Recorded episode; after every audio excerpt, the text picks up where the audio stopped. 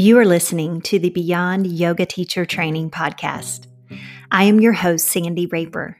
On this podcast, I will share stories and invite conversations that will help you grow and support sustainability within your yoga practice, your pathway of service as a yoga teacher, and beyond.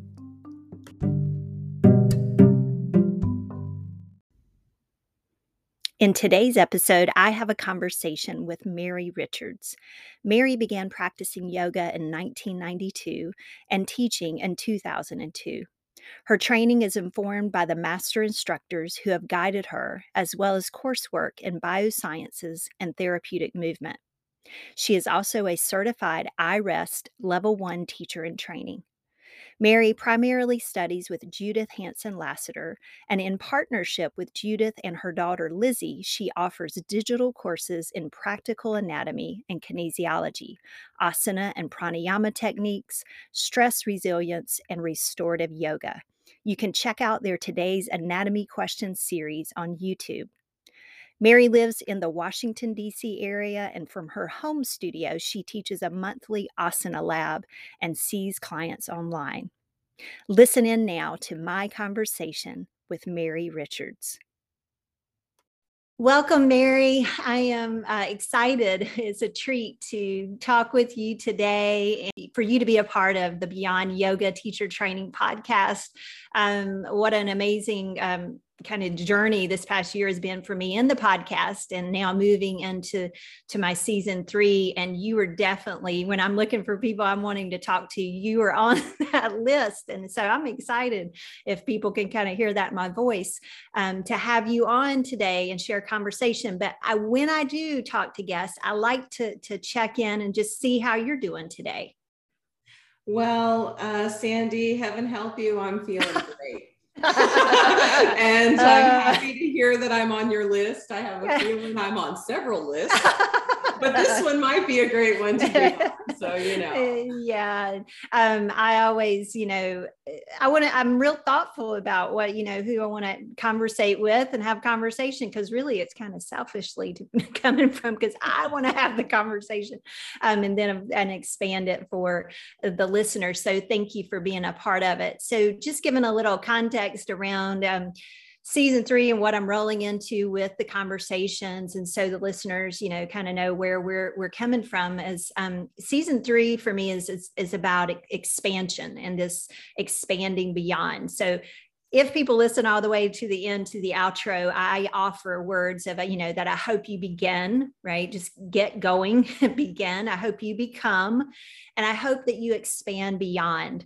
And so that's for me the vision of season three is this expansion and whatever different you know context that that i'll have that conversation with and how we'll look at it. But so I'm also a word person, and people that listen to the podcast know I, I Google words and I want to know, especially words I'm not familiar with when I'm reading, or it could be familiar words that you think you know what they mean, but then you sit and you're like, I'm not even sure if I really understand that. So when I Google um, expand, right, it says um, to become or make larger or more extensive. And then it also says to give a fuller version or account of. So, kind of starting out this conversation of like, how can we look at that kind of overall concept within our yoga practice, not only as a student, but then kind of expand that into, you know, a yoga teacher's role? I love that you're a word person. Let me tell you a short story yeah. before I reply to this. When I was in high school, I, I've always been of the nerdy ilk. And I was preparing for my SATs for college applications and the like. And this was back in the day of dot matrix printers, which I'm mm. sure some people will be like, what? and I had reams of dot matrix printer paper, which came in long sheets. And I literally, uh, for a couple of years, read the dictionary mm.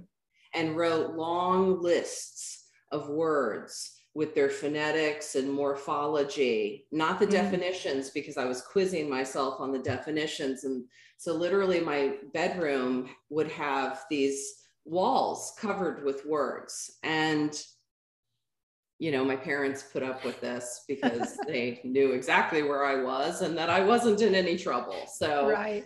I've always been a word person myself. And I think it's interesting that so many of us are in the yoga world, especially when we consider that the philosophy is bequeathed to us, if you will, in the form of sutras, mm. which sutras are threads of wisdom. So you may have a sutra, you know, like Tarajrushtahu Svarupe Vashtanam, and thus the seer becomes established in the light of their own true radiant nature. And it's a sentence, but each word is a volume. Mm, yes. And so when I think of expansion or to expand in the yoga context, I'll tell you, I actually experience a contraction mm-hmm. because we're already vast. Mm-hmm. And I think what the practice does for us is it helps us reconnect or remember mm-hmm. our vastness. So when we practice, for instance, are we actually expanding or are we coming home? Mm. And I tend to think that we're coming home. I don't, uh, for me, expansion implies that we need to move beyond ourselves to find something. Yes.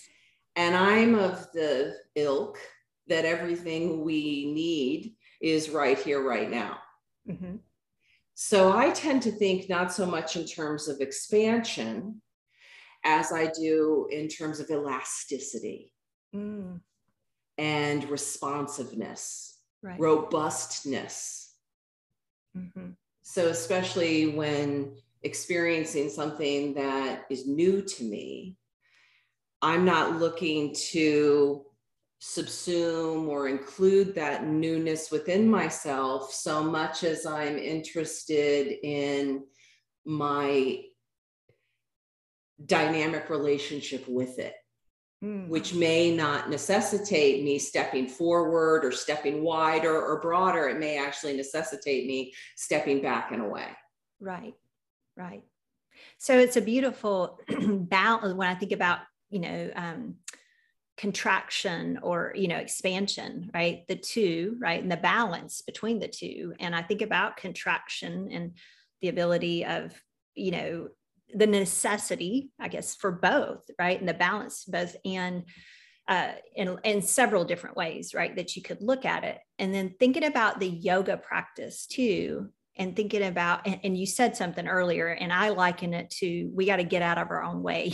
Like the, you you made a comment about you know i think we sometimes there's a contraction uh, that possibly could be a space, uh, uh you know, but I think a contraction could propel us forward to expand the version of um, of understanding and i think about the pursuit and i think about my own personal practice as i'm kind of coming up on um, 20 years and it's just still this like you know evolving and and what i feel an expansion of because i can take myself back to the understanding i had mm-hmm. so thinking about like as we gain the understanding as we uh, come home or realize that what was already we always have what we always needed and we're right here but how do you think you know the mindset too i'm fascinated with the mind of like the process and it's probably uniquely different for everyone to get there like how does that you know what is a process and thinking about even a yoga teacher that's going to go out and teach this practice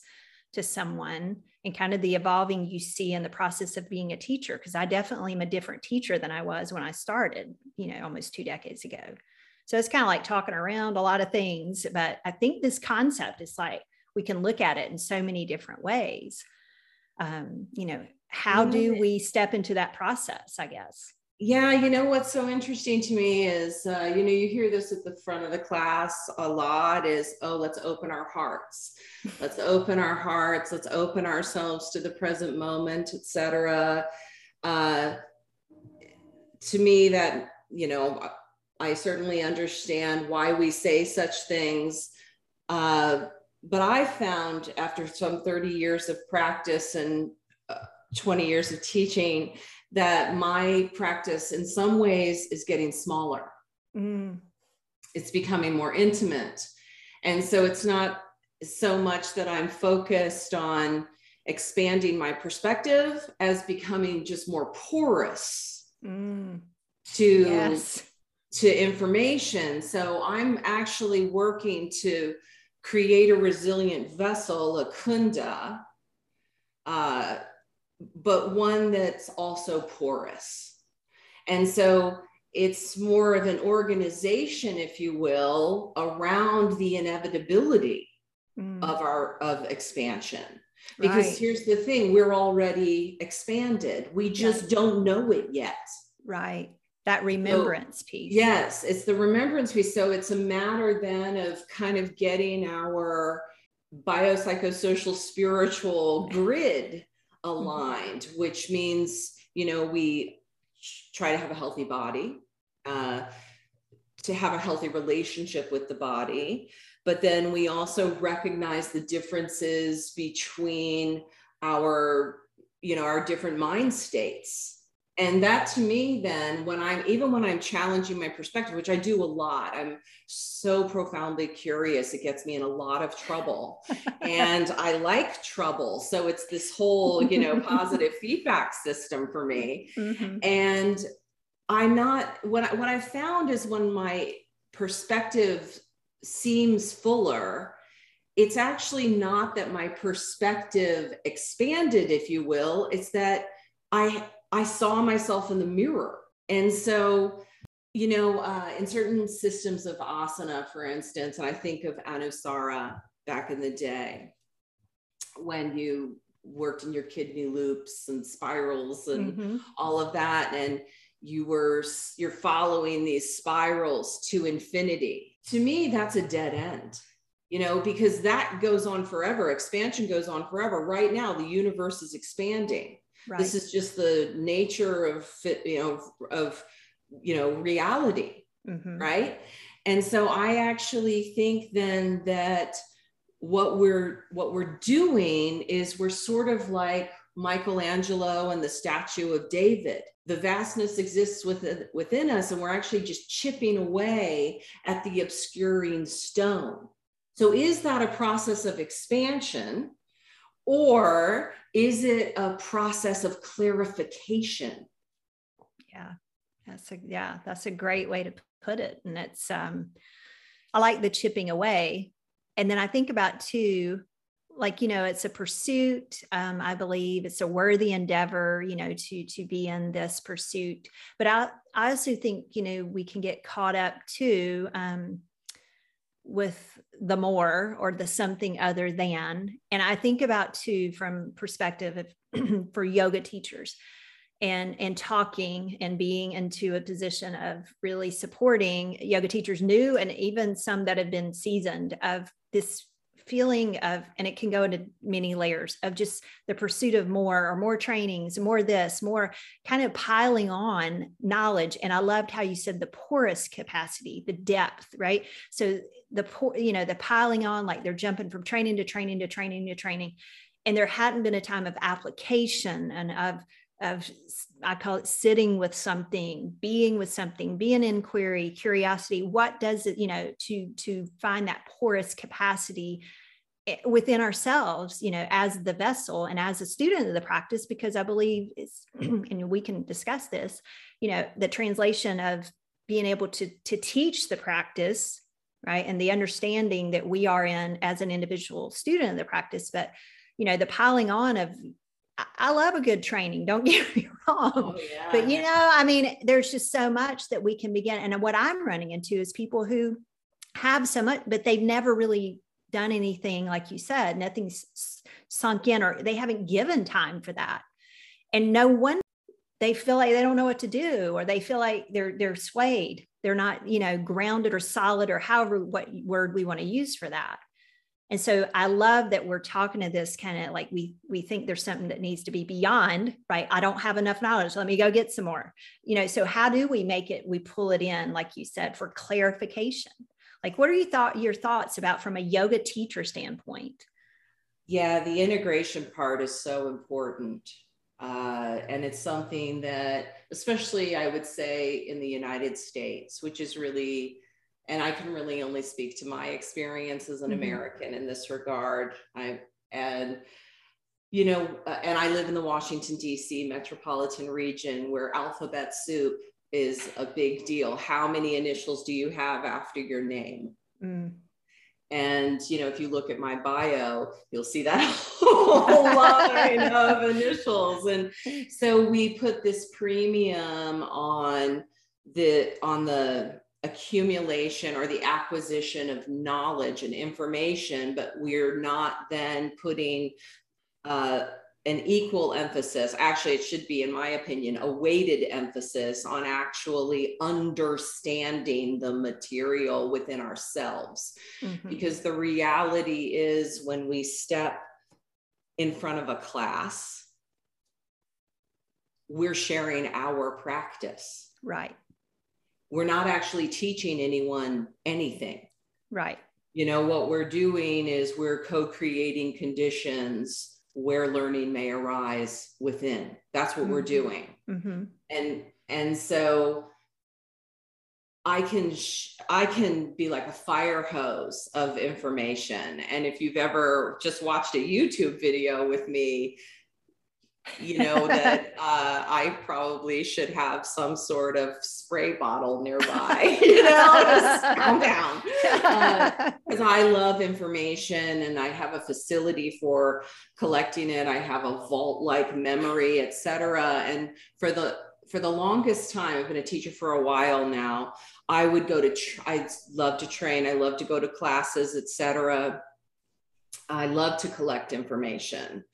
Uh, and so I would go to these trainings and I I would just keep it to myself. Not that everyone knew I was going to the training, but the information I didn't go home and immediately start teaching it because I learned quite early on, oh wow, I really only heard about 10% of what that person said. Mm-hmm. And there was all this other stuff going on and this has affected how I practice. So I actually need to practice with it for a while before I can then distill it out into my teaching, into mm-hmm. what it is that I'm sharing with people. Because otherwise, I'm just spouting information to them. I have to actually fully live the information in my universe. Right. And that's hard to do, especially when you're a new teacher and you're already interacting with the reality that you don't know enough to teach yoga. Right. like that is the first thing you think of, at least in my experience, is you step on the mat for that first class and you're like, uh, right. Uh, yeah, you know, ter- you're terrified. yes and you know it's such a natural response but then the then the response that we tend to have is oh i don't know enough so i better get more training. But it's not the knowing mm-hmm. that's valuable. Like i can stand here and say to you sandy and to the folks listening to us that we are vastness and we can, can all intellectually accept that at some mm-hmm. level, but we don't truly know it, which mm-hmm. is why we practice yoga, is so mm-hmm. that we can integrate into the knowing, not to expand into the knowing. Right. See the, expansion's already there all the time. Honestly, it's a given. Mm-hmm. But can we recognize it? Mm. Can we feel it in our interstitial space? Right and that takes time. And we're so caught up i believe in wanting to offer care to our students and the people who come to us for guidance on the mat that we think that oh we have to have all of this information when really the information that we need to have is that we're a reflection for our students. Right. And they just like we reflect the best in them, they reflect the best in us. Mm-hmm. Right. Sometimes the worst too. That's but yeah. you know what? That's valuable. That's valuable. Yes. And that's why it's so important that we have this resilient, porous vessel. Mm-hmm.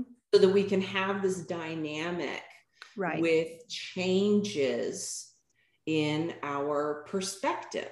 Yeah, exactly. Well, and I uh I lead teacher trainings and you know it's it's a part of I, I try really hard of setting them up in certain situations too for real time experience. It's like I, I can mock up things for you, but the you're really going to learn a lot, right? When you go out, right, and you're you're you're putting this, you know, it's real time.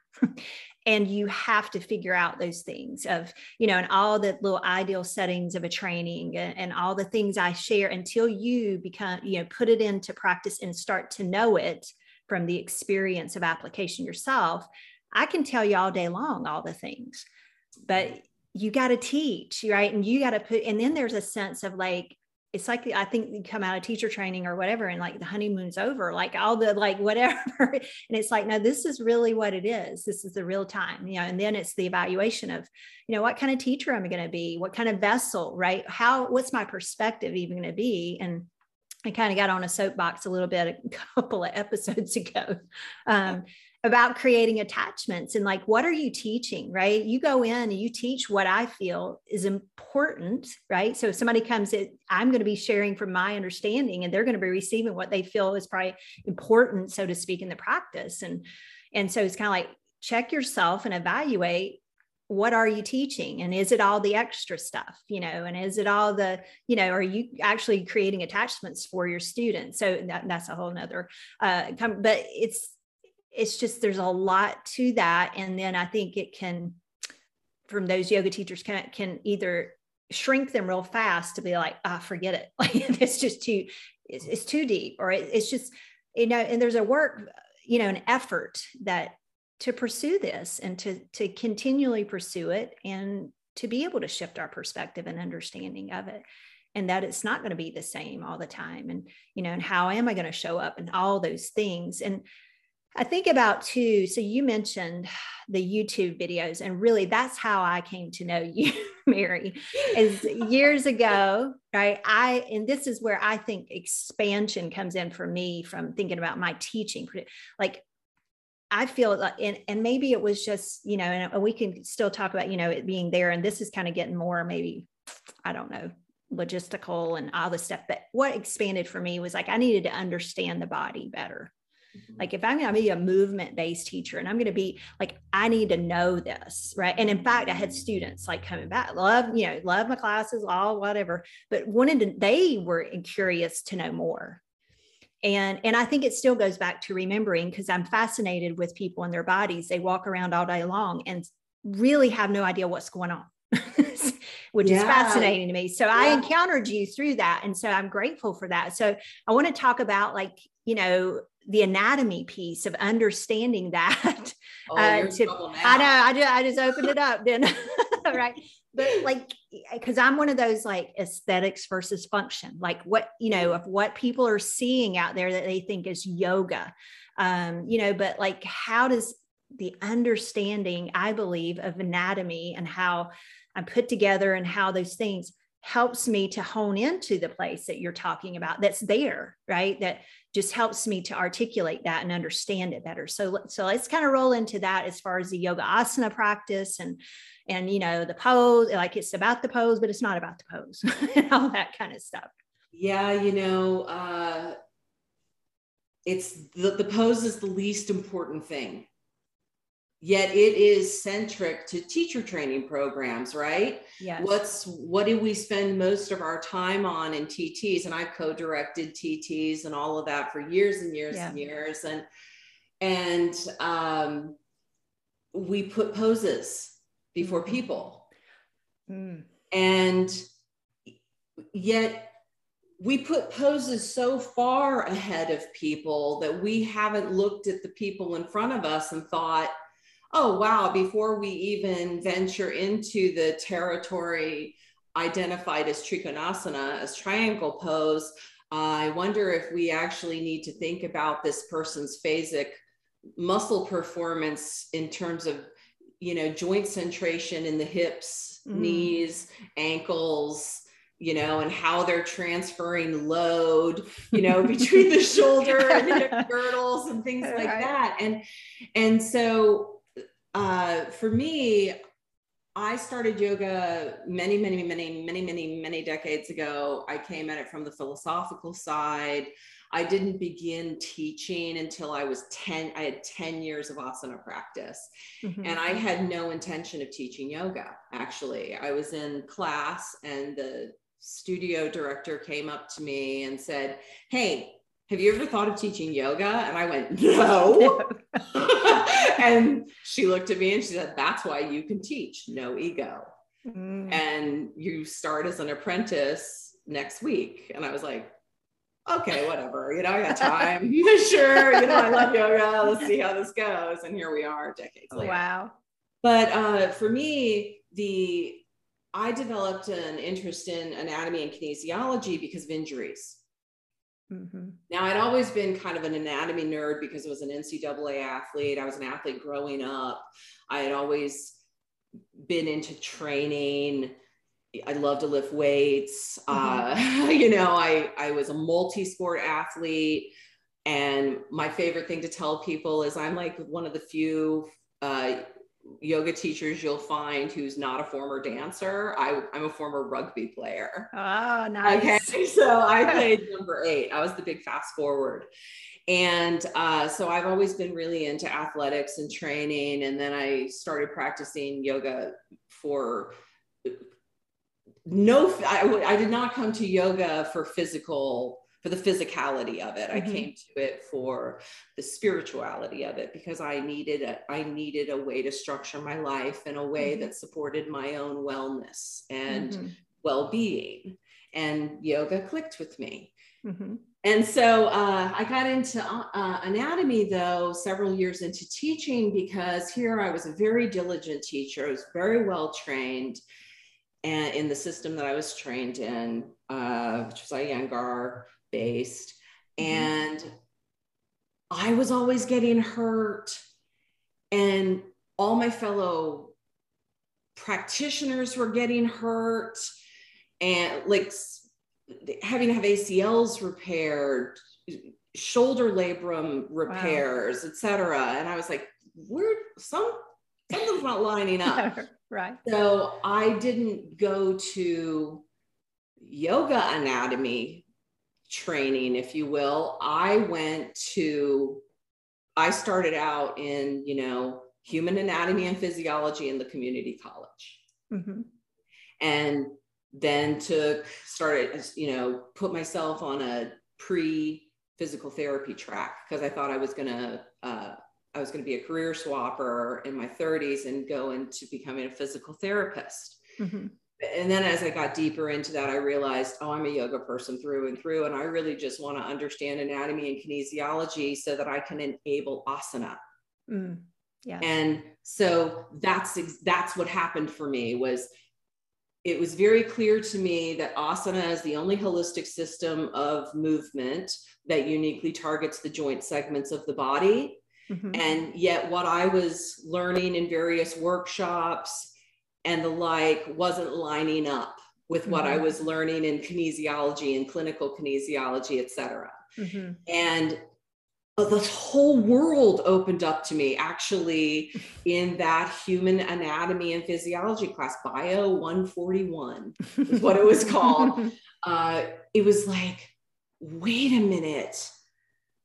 You mean that these illustrations in Frank Netter's book are just idealize idealizations like not everyone is like this. And that sounds perhaps really naive to say aloud but you know my lens was very much this is what trikonasana looks like this is what the hip joint looks like etc and then i come to find out that wait a minute some 30% of the population has significant anatomical variation. Mm. and uh, can we talk about you know the fantastic diversification and individualization that occurs on the circulatory and nervous system levels. Right. And I had somehow just glossed over all of that in my mind. And so the more I learned, the more I realized how little I actually knew and how little of it was actually useful and practical right. for my purposes, both on and off the mat. Mm-hmm. I had had phenomenal NCAA coaching and all of this. And then I was like, oh, I'm not going to do power cleans this way anymore. No wonder this hurts when I do, you know? Right. It was like the more I learned, the more I realized I didn't know. And that excited me. Mm-hmm. Because I was like, this is going to keep me off the streets and out of trouble for years. right. And I need that help. So yeah. that complete. So what happened for me then, Sandy, is I then walked into class. I'll never forget this actually. This was back in 2007. And I was teaching at the time only 13 classes a week. Only. Don't do that, people. That's way too wow. much. I eventually taught 19 a week, but so anyway, I'm, te- I'm, I'm teaching seven days a week. I'm going to classes. I had little ones at the time. My kids were elementary age. Um, and I walked into class after my first week in A and P, and I was just I apologized. Mm. I sat down at the front. I said, "Okay, I owe all of you an apology. First of all, I'm incredulous that you're still alive." and second, that none of you have been injured on the mat in front of me. I've right. learned some things just in a week.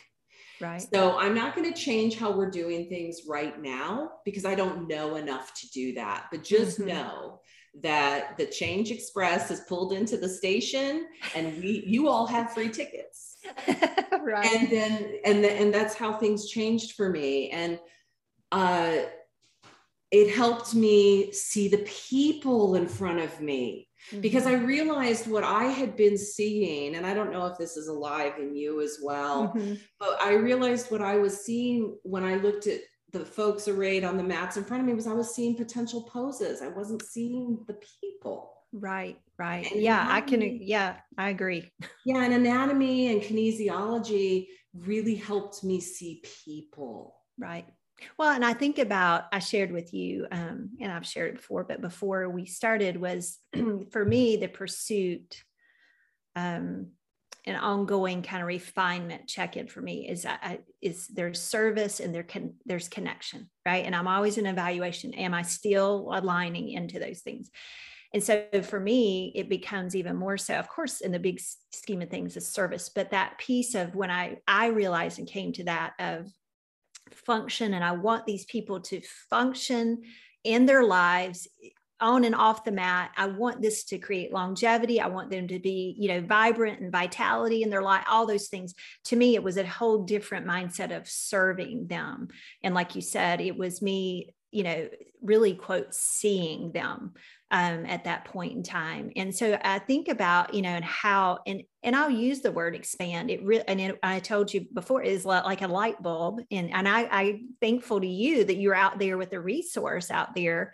Uh, today's yoga anatomy question. We'll plug that in. Um, but it was huge because there's, there's key things and like, I can't even highlight, you know, because there's so many that are game changers. I mean, they're not just another like little creative way to do something or how to teach, you know, because that's the other thing I get feedback from teachers that'll come like, oh, my create, you know, my sequencing is not creative. And, and it's about the pose, right? They're talking about the pose.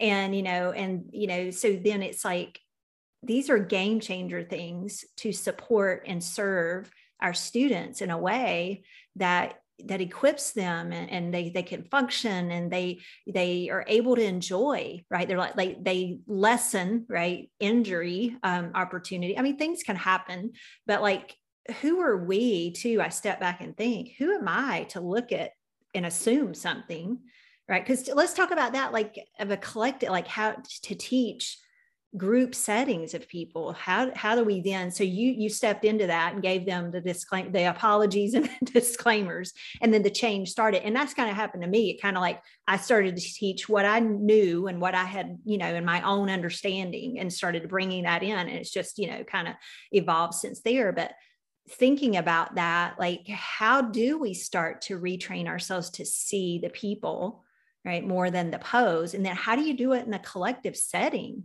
when you just don't know you don't have x-ray vision. Yeah but see you don't need it. Here's right. thing, okay? You don't need it because the reality is in in my experience that uh, we already know the asana. Mm-hmm. Okay, the asana it arises organically from the space within us based upon these primal and primordial energies and archetypes and this sacred geometry. We're already built for it. Mm-hmm. Here's here's where we get hung up though is we have an idea for ourselves and what we've been taught this is what triangle pose looks like Right. Instead, what I focus on and what I focused on now for a, a, long time in my teaching, 15 years or so now, I focus on the feeling. What's the feeling mm. of triangle pose? So if you come to one of my classes or workshops, I don't teach group classes anymore in the the studio sense. I right. really focus on workshops because uh, I like to torment you with an extended, uh, felt, an know, extended felt experience. so, uh, but what I see, if you come in, you're going to see, let's say there are 10 people in front of me, all 10, their Trikonasana is going to look different. Right. And that's the, that's where I had to, to in, interact with my own fear and insecurity and uh, desire for control. Because what I mm-hmm. realized is when we are training teachers in particular, we're giving them very controlled ideas of Tadasana, Trikonasana, Uttanasana, whatever, mm-hmm. Warrior mm-hmm. Two, whatever it is. And if instead we allow the asana to arise as it lives in a person's anatomy, mm-hmm then that's going to open up their psyche. Oh, that's going to yes. bring them home to the pose, to sthira sukhamasanam, mm-hmm. abiding in ease and asana in a way that I cannot get you there. I can't take you on that journey. You're you've got to make it yourself. Right, right. And so the way that I can do that is I can say to you, uh, okay, so you turn your front foot out a big toe width, you turn your foot in slightly, you step your feet farther apart from left to right. You, hey, let's come over to the wall. Right. And to take a really individualized approach to teaching, which is very inconvenient mm. and and butts up against this structure of classes as we have now, the group class, that they're very much a routine or a series or a sequence and that they're a workout. And you're so you do pose after pose after pose after pose and oh i feel great afterwards we've basically exhausted our students we've confused exhaustion with integration mm. and what i like to do instead is we may do six or eight poses in two hours mm-hmm. but we're going to find that expression individually right yeah. And we're going to figure out where the release valves are to borrow, borrow Gary Kraftsow's terminology. We're going to find out where the release valves are in the body and in the heart and in the spirit, where you're avoiding the pose or where you're too comfortable because you can be too mm, comfortable. Right. Oh, yeah. you know? Yeah. And uh, so I just think that I'm I'm really interested in kind of reframing how we define, if you will, asana. And I guess, and in this way, Sandy, I have a really expanded definition of asana. Yeah. Well, please share. so, my belief is again that the asana already exists within us. Mm-hmm. We already know triangle pose.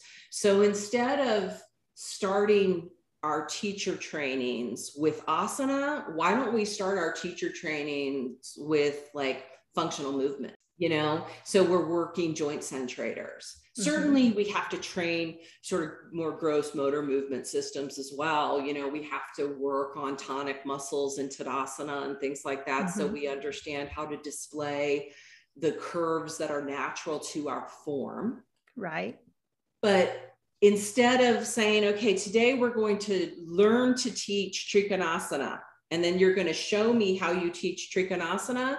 Instead, why don't we work on these are things you do for the students whose feet cramp up mm-hmm.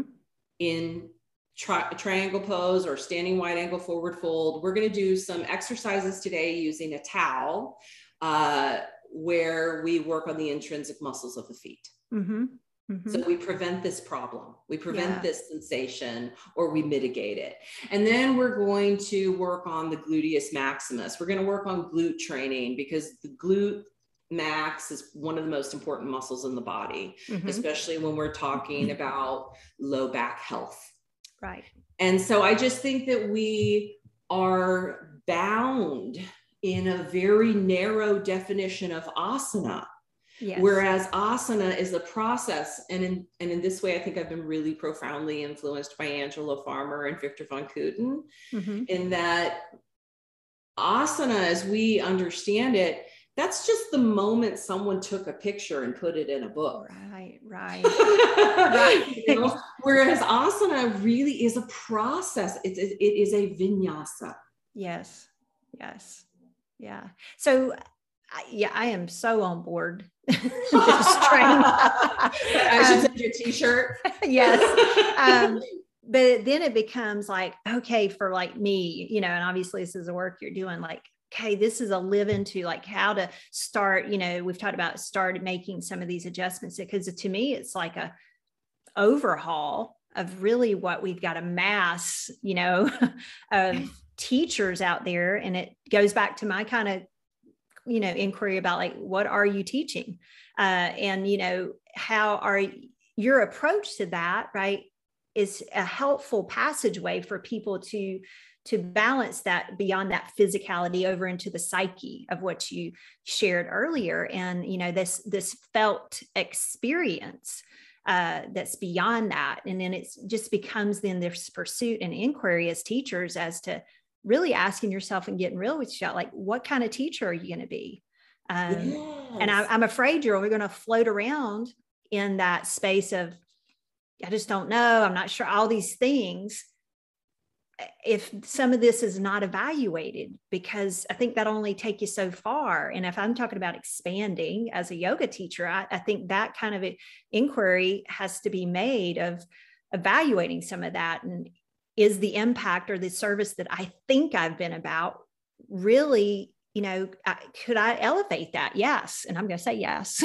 uh, you, know, you know, to do that. But then it becomes a pursuit. Like, so maybe share this, Mary, like how then, because this can seem overwhelming, right? As oh, an approach. Sure, like, sure. oh gosh, throw out all the trainings I ever, you yeah. know, like, like, where do we start? Like, what could, could you think of like a, you know, because there's so many but like what could be a good start point? So if somebody's listening and they're like yeah i want to i want to do that like i want to you know explore that understanding to to to to move towards that in that direction and they're teaching like but what would be a good start point for that?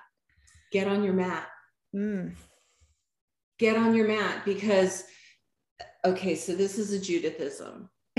Forgive me but you know she she she's not just my teacher and mentor. She's my dear friend, and I yes. and she lives in my head, rent free, for eternity. And you know, Judith talks about this a bit, which is we practice for our students, we teach for ourselves. Hmm. So you, we can't get in front of a class, in my opinion, unless we're on the mat every day by ourselves. Right. I agree. And so we have to ask ourselves, I think, a, a deeper question, if you will, which mm-hmm. is why do I practice? What keeps me on the mat? Mm-hmm. And it needs to be a deeper answer than, well, I feel better afterwards. Right. Okay, well, in what way? Mm-hmm. do you feel better and what felt off before right that's the question we need to really tune into is where do i feel that i'm not connected mm. because this practice is all about connection you know the yug the yoking mm-hmm. that's what it's about it's right. not about a 30 minute sirsasana yeah it's really about remembering that mm-hmm. we are both part of and an iteration of the, the cosmic energy mm-hmm. all the time, whether we know it or not. and so, as a teacher, when you start out, obviously, you know, I used to have everything on index cards, following a bell curve. Okay, that's a great way to start. That's a great way to start. So don't throw out all of your teaching methodology and what you've been doing. You're not doing anything wrong. You're just doing what you know. Mm-hmm. That's it. That's it. So, how do we then deepen the knowing? Mm. Right. Well, we practice. Yeah. And most importantly, then we become more intimate with our students in in sharing our practice. Yes instead of getting up and standing at the front of the class and simply calling out poses or mm-hmm. doing the practice along with people, instead we say, okay, you know, um, I found this in my experience of this pose on the mat, and we actually share. I'm not mm-hmm. saying use your students as a proxy. Don't work your stuff out on your students. You know? right. right. Right. But we do need to become more transparent with our students mm-hmm. because we need to be more transparent with ourselves. And so when I think about starting out as a teacher, I'm like, go ahead and you're today you're doing a standing pose series. That's great. But walk around the class and ask your students, how does this feel to you right now? Mm. Right. If you could make yourself 10% more comfortable, what would you do? Right. Give them that autonomy. Yes. And then you watch the adjustments that you make and you say, May I make a suggestion? So mm-hmm. class becomes a conversation mm. because so much of class is a dictation. Oh, that's a good one. Right. And I believe that we just need to think about what type of class environment we want to cultivate. You may be the type of teacher who prefer, prefers a more uh, directive mm-hmm. approach. Mm-hmm. That's fine. That's fine. That's cool. You know, we have the personality that we have. Uh, you know, I'm not, you're, I'm, I'm kind of irreverent and think I'm funny, you know, so that's, that's, the approach I tend to take. I tend to have a very conversational style. And mm-hmm.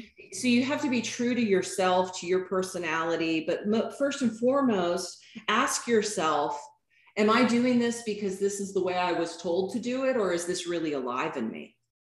That's a great question.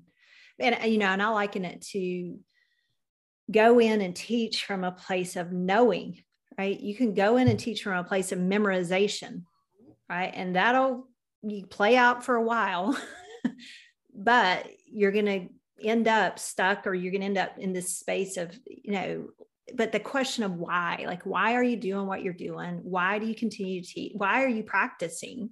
And then get into that because I earlier I shared, you know, people teachers would come to me and they're like, yeah, oh, my creative, you know, my sequencing's not creative and all that. Well, the first question I ever ask these individuals is like, how's your personal practice? What's going on there? Yeah. And sadly, sometimes, but realistically, um, it's how we get caught up in things. Sometimes it's non-existent. Yeah. So it's like I, I don't know where you're teaching from at that point. Um, and so and and and i think this is a, a big question that we need to ask ourselves especially for those of us who mentor teachers and the like mm-hmm. and offer continuing education or certification to teachers is we need to examine pedagogy how we're teaching things. Again because so much of what we're doing is just passed down. Yes. You know and i I tend to be a bit of an upstart anyway, just mm-hmm. personality wise. You know, I like to joke that I'm a triple type A, and the only reason why I'm remotely socially acceptable is because of all of the yoga practice. and, uh, and, and, so, this is something i I think a lot about, and my teaching has evolved so much over the years. So, please know that wherever you are right now, you're fine where yes. you are. Yes. It's just, you're just at that place on your journey. The journey right. isn't over You know, right. it's not over. It's not the end. Exhale your last breath, right? Yes. And so uh, the question, though, that I think is so important is Am I doing this because this is the only way I've seen it? And mm-hmm. if I could change anything about my teaching, what would it be? Would it right. be the way I language? Would it be how I start the class, how I end the class? Mm-hmm. Do I need more organization? Do I want to take a more thematic or esoteric approach? Do I want to have an anatomy focus? Mm-hmm. You know, these are the questions we need to ask ourselves. And we need to ask ourselves, and how do I want to do this? Mm-hmm.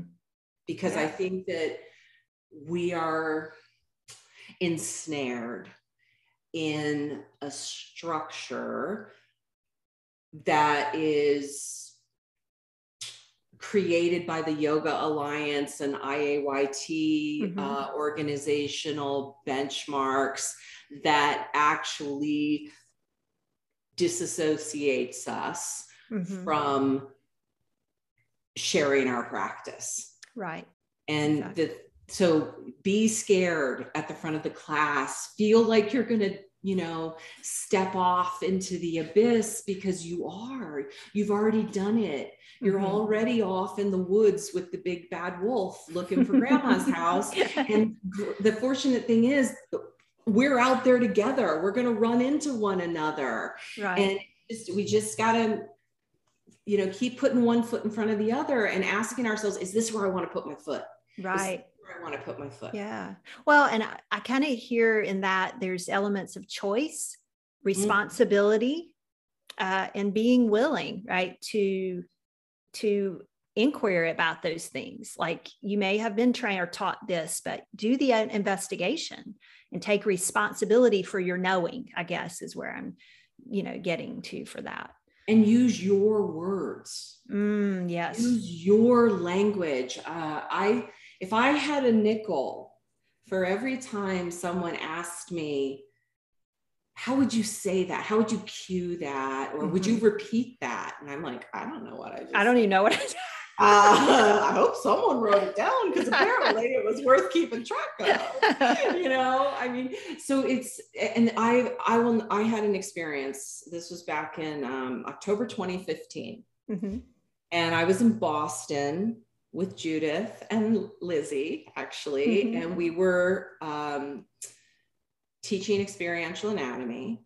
And uh, there was there was an incident that occurred um, that necessitated Judith take a break from teaching, and she asked me to step in. Mm-hmm. And it was a stressful circumstance, and I was you know, kind of in a different headspace. And I was like, okay, yeah, I can do this. And so Judith said, turn the group around and go teach from the back. There was a reason for that. Yeah, yeah. And so I go back and I start, okay, I'm like, okay, whatever you okay. We're talking about eccentric muscle actions. And okay, this, this is what Judith would do. And so I, I go back and I just channel Judith. Right. and Judith calls out from now the back of the room and she goes, Mary, stop. and I'm like, she goes, stop, teach you. Oh, wow.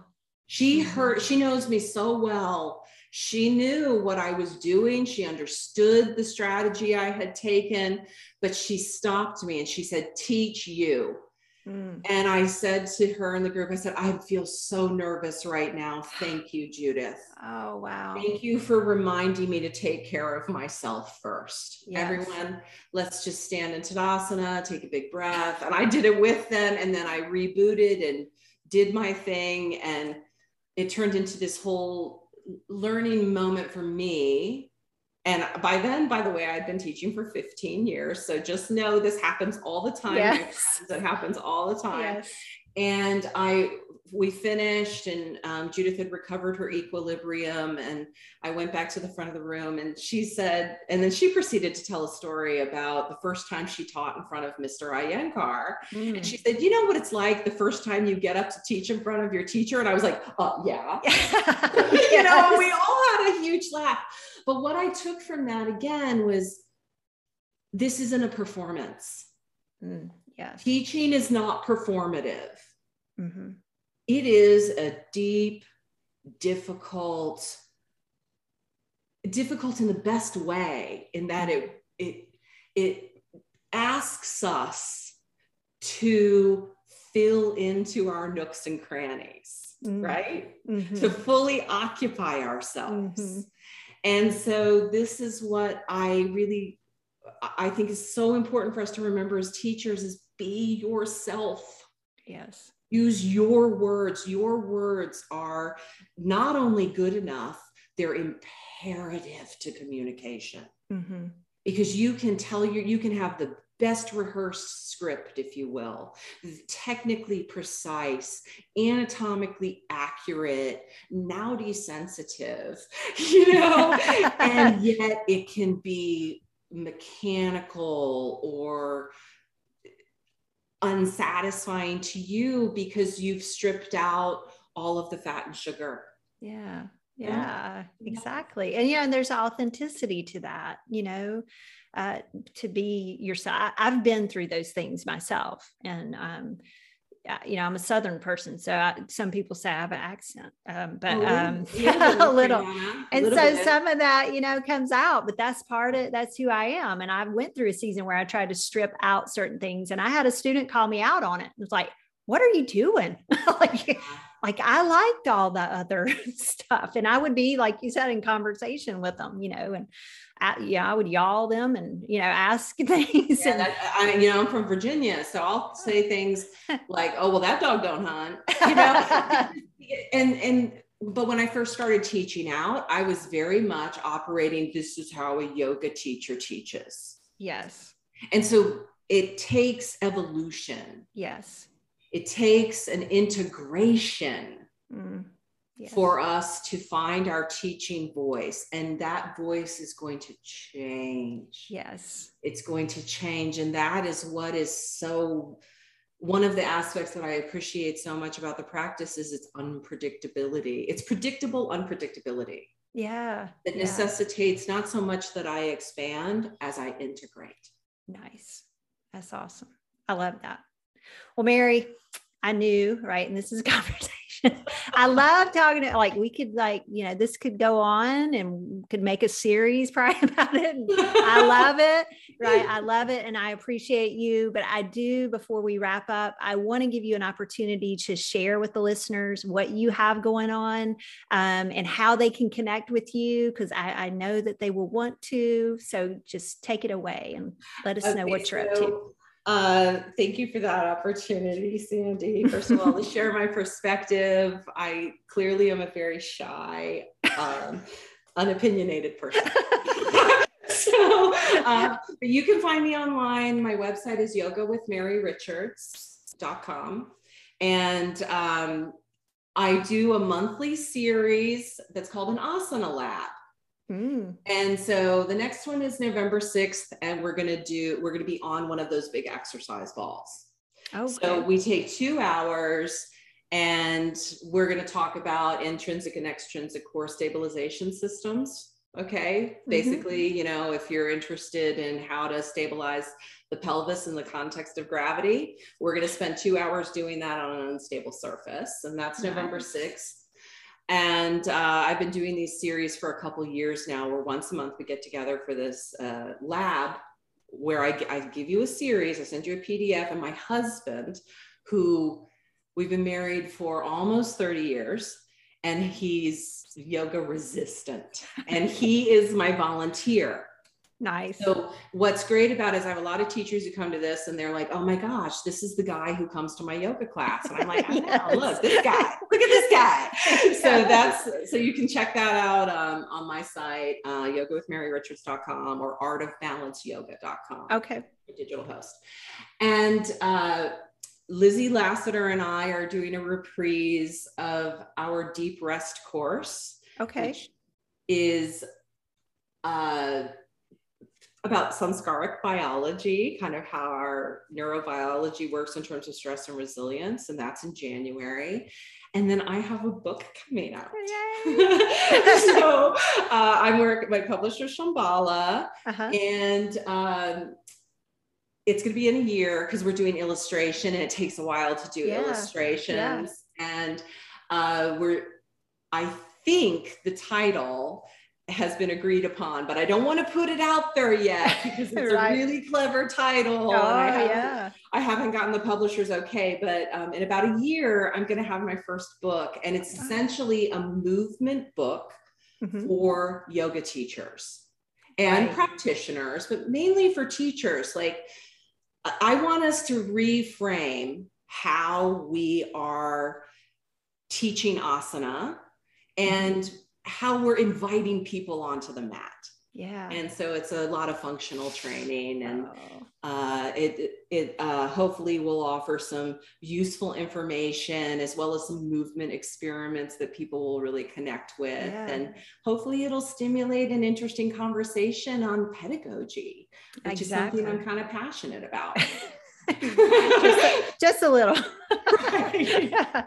Awesome. Uh, you're the, you you always say a little yoga goes a long way, right? So yes. just a little there. That's right. Um, I believe that too. Yeah, I do too. Well, so exciting. I am excited and can't wait to see more about that. And, um, you know, definitely be on the lookout for that. But, Mary, thank you so much. Um, it's been a treat and um, to chat with you. And, I'll, you know, I'll hope to to chat with you again, uh, hopefully at some point um, in the future. But thank you so much for the work you are about in the pursuit and and sharing it, so that we and other teachers and practitioners we can all expand and grow you know in our practices and our awareness and, and sharpen i like to say sharpen our awareness uh, to these things. And so thank you so much for joining me today. I appreciate it mary such a pleasure, Sandy. Thank you so much for having me.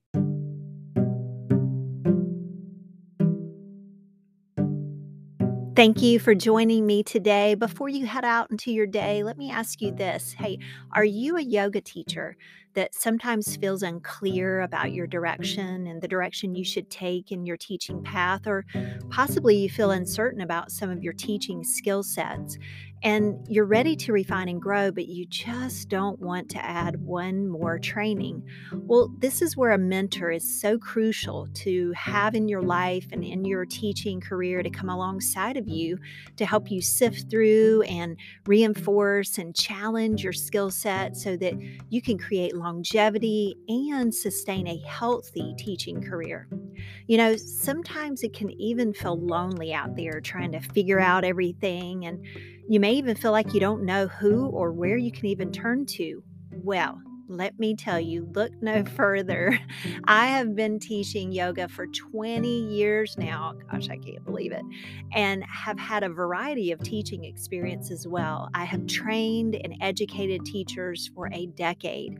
And quite honestly, I can say that I am your, the yoga teacher's biggest fan. I want to see you be successful as a teacher, and that is why I am dedicated to spending time as a mentor for yoga teachers.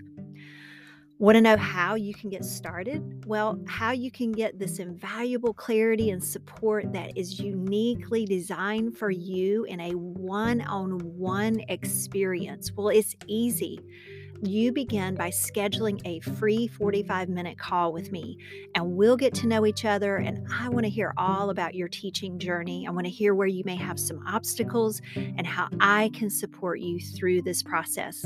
That's it. It's easy, right? so let's connect. Go to my website, sandyraper.com, and schedule your call today. And I'll be waiting to hear from you.